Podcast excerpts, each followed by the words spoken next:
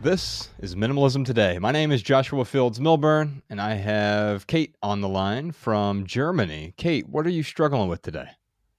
So I've been trying to look for my tribe essentially, and I need to figure out how to start a few new relationships because I've been completely neglecting my relationship value.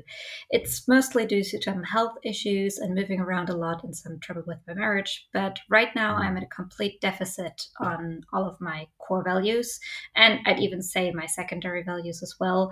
And I really need to figure out how to get some good relationships, some quality relationships into my life. Tell me about your marriage. I've been married since 2014, so quite a long time, and we're trying to figure things out, but it's it's been rocky. Mm, okay, I'm sorry to hear that. Um, let me, you know, I'm thinking of uh, there's a a Jesuit priest named Anthony DeMello. He wrote a book on awareness, and in there he talks about. It was a staggering line when I first read it. He said, "You don't want to be happy." And that that really stood out to me because I was like, of course I want to be happy. What are you talking? and he's like, well, no, no, no. You want to be conditionally happy. And I found myself arguing with him, even though he's not alive anymore. That's the beauty of books, right? I can have an True. argument with a person who hasn't been around for a while. And he said, You don't want to be happy. You want to be conditionally happy. He said, Here, I'll prove it to you. Do this experiment. Think about someone that you care about, someone that you love, but to whom your relationship uh, may be making you miserable. And he said, Try this experiment. Say out loud, I'd rather be happy than have you. Huh. And there, there was something about that question that made me realize that a lot of the relationships in my life, I was I was unhappy not because of them. I'm unhappy because of me, right? Uh, people don't make me happy. They also don't make me unhappy. I mm-hmm. make me unhappy. And I'm really good at making myself unhappy, right? Uh, inventing narratives in my head, creating discontent. And then I reach for external stimuli, external happiness whether it is through stuff, yeah, and obviously talk about that a lot with minimalism, but I think it extends way beyond the stuff. I, I think for me, it also extended quite a bit to relationships, seeking happiness externally through relationships. And I found that that brought me a lot of grief as I was trying to reach for happiness. And, and that grief is a sign that well my my happiness is dependent upon a thing or a person. And I was clinging in many instances. And clinging is not loving, clinging is suffering. I know from my first marriage, there was a lot of clinging there. I, I loved her, she loved me, but in many ways, we were making each other miserable. And I'm certainly not prescribing anything for you. I'm simply telling you about the experience that I went through, and that clinging. We both cl- we were both clinging to something that was making us miserable, and that was the opposite of of loving each other. I was asking this question: How can I make this last? What can I do to make this last? But that's not happiness. That's addiction, right?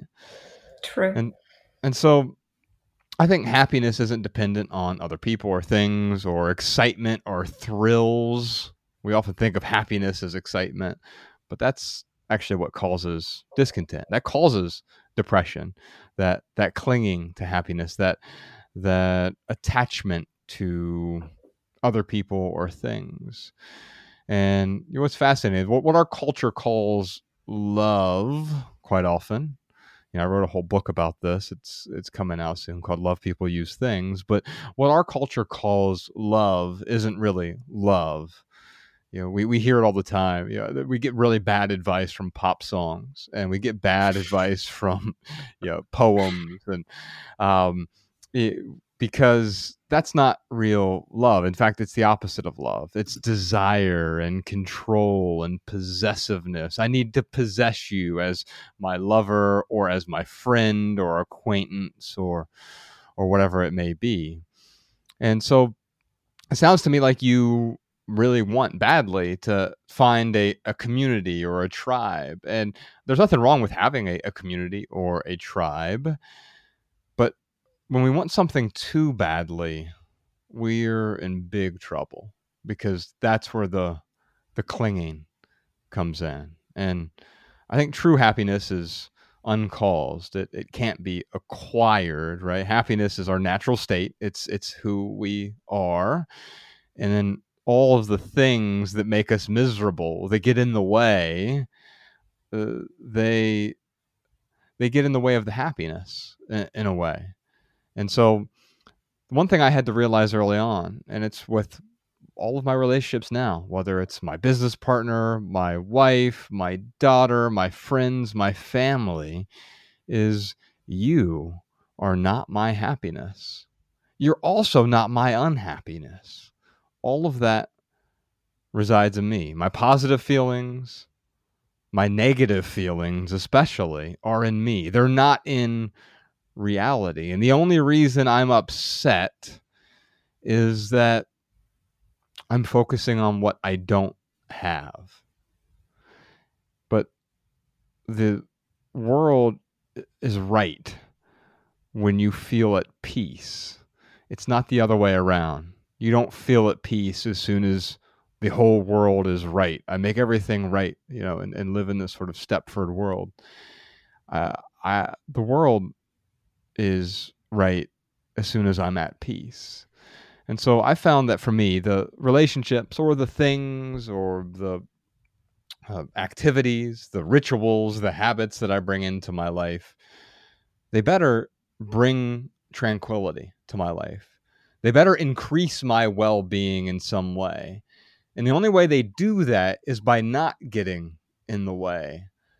And and when I recognize that, when I recognize that, oh, these things I'm complete without these. I'm already going to be happy. But if I'm reaching out for something that to make me happy, that is only going to provide misery. In fact, in America, we have this uh, this written into our Constitution. The pursuit of happiness is a human right. Wow. The pursuit of happiness is actually the problem. The pursuit is the problem. We're already happy. As I said, it is our natural state. But the pursuing, the attachment to the desire for happiness is always going to cause us suffering. Now, there's nothing wrong with suffering. There's no good or bad. There's no should or shouldn't here. But that suffering can, in fact, it sounds to me like you're going through some suffering now, but that suffering can produce some lessons and, and produce some real growth in your life. It can cause you to wake up and realize that, yes, relationships can be nice. You're an extrovert, you say, right? Yes. Okay. So relationships are, are especially important for extroverts, right? Uh, me, I'm an extreme introvert, extreme introvert. But relationships are still important to my life. But they're not, my happiness is not dependent upon them. You said this thing and I think it was your home tour, the first one. I'm complete in an empty room. Yes. And that's something I'm definitely working towards to be at the state where I can say that and actually mean it. Mm. Yeah. Well, it's sometimes I don't always feel it myself, right? I, I have certain desires. They're often what we call mimetic desires, desires that are thrust upon us by the rest of society. And so I think I have to have the, the right clothing, the right furniture, the right relationships, the right things, the right artwork on my walls. I need to have the right things, the right achievements in order to be complete. But whenever I'm pursuing those things, in a weird, almost perverse way, I'm making myself incomplete. I'm saying that my completeness is dictated by the scenario around me. That I want to fix my life. But of course, life isn't fixed, it's always changing. So, do you have any advice for finding relationships, especially during the current pandemic? Mm. I know I hmm. need to work on myself first, but at the same time, obviously, I do need some relationships in my life. Yeah, I think that's important. I think too often our relationships are birthed out of proximity or convenience, meaning, oh, we happen to work in the same office building or we live in the same neighborhood. You know, when you were a kid, I'm sure all of your friends lived nearby, and that that made sense. As, Didn't really have friends. okay, fair enough. But um, you know, what I've what I've learned is that that's actually a bad way to make friends anyway, because you talked about values a moment ago. What's really important is to get really clear on what your values are, not so that you can change them. I don't think our values change considerably unless we really understand that we were valuing the wrong things. Those are imaginary values, right? But if you're clear on, on what your values are, you can know what you're looking for in other people, but also know that you're not looking for them to fill any sort of hole or void. They, they should only be amplifying your experience of life. Yes, a sunset is beautiful, and I enjoy watching a sunset. I enjoy watching it much more with my wife. And so mm-hmm. It, it, it's not that well this would be dumb if she wasn't here. I need I need her here in order to feel like this is a meaningful or joyous experience. Well, no, I can be perfectly content watching that sunset by myself. Having her there simply amplifies that experience. And so um, I found for me the the best relationships in my life. I've never had to seek them out.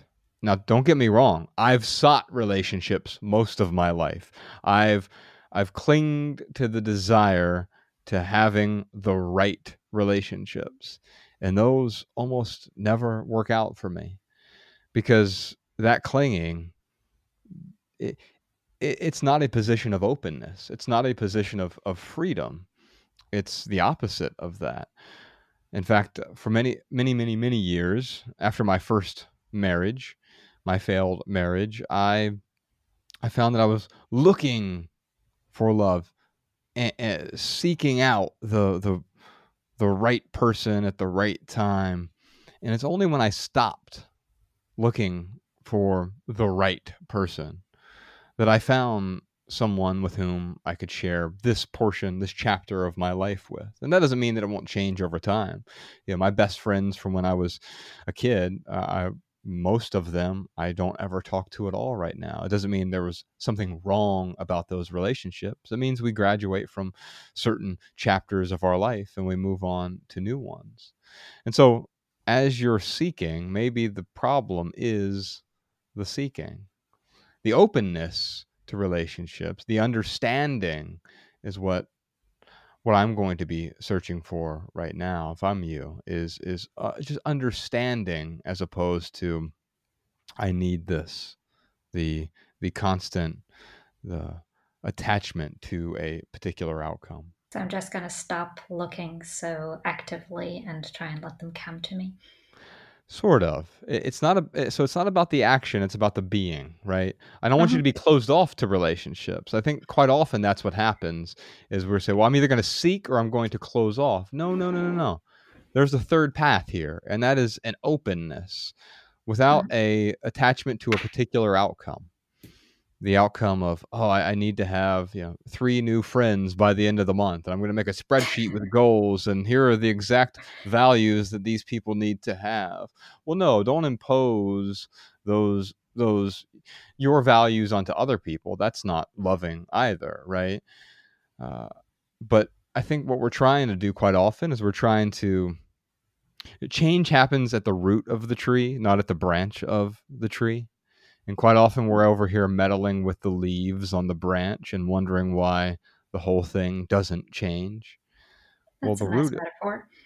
Well, the root is you, right? And, and and so as you change, the branches branches, your relationships obviously change as well. And it's selfish to demand that someone else live their life as you see fit. And it's also selfish of them to ask you to live in accordance with their values. So when you get clear on your values, it's not about imposing those values on someone else. it's about understanding yourself to make room for people with similar values to you. That makes sense. I know right now it makes feels a like lot of sense. It's just uh, yeah, you have to figure out how to put the theory into praxis. Yes. Practice. Now, Kate, I, I, will tell you that everything might feel like a mess right now, especially with the 2020 being the mess that it has been. But I think the the real power is that realizing even in a mess, or maybe even especially in a mess, all is well. And right now, you're at a period where you're you're sort of you're you're feeling to use a metaphor, you're feeling sick of your sickness, right? Uh, uh, uh you're feeling discontented by your situation. But it is from that discontent that you get out of the situation. It is only when you are no longer willing to deal with the that status quo that the change does happen. And so, while I don't have a specific prescription for you, here are the seven ways to you know, influence people and improve your relationships because I don't think prescriptions work very well. Uh, I think what works is understanding yourself. The prescriptions often become the problem instead of focusing on the the seven tips or the four best practices or the three D's and the five C's or, or whatever it might be. We, we read these articles or these listicles online or magazine, and the tips become the pursuit as opposed to and they get in the way of what you're actually pursuing right?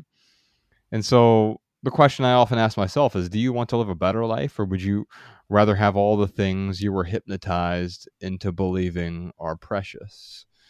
And i was hypnotized into believing that the relationships would make me whole or the things would make me whole but waking up from that you realize like oh that's not reality. I'm already whole.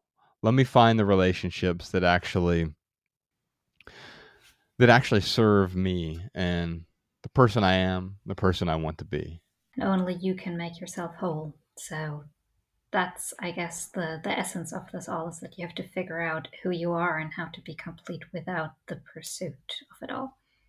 That's beautifully said. Sounds to me like you're getting it kate in theory at least. I'll work on the practice. yeah, well, I think, I, in fact, I think often practice is the problem. It's less about doing and it's more about being. And so you don't practice being yourself, you already are yourself, right? And so, in fact, quite often we have to practice not doing. It's the mm-hmm. not doing in which we wake up. Well, that's definitely beautiful said. More beautiful than anything I said. Kate, I appreciate you doing this. Thank you so much. No problem at all.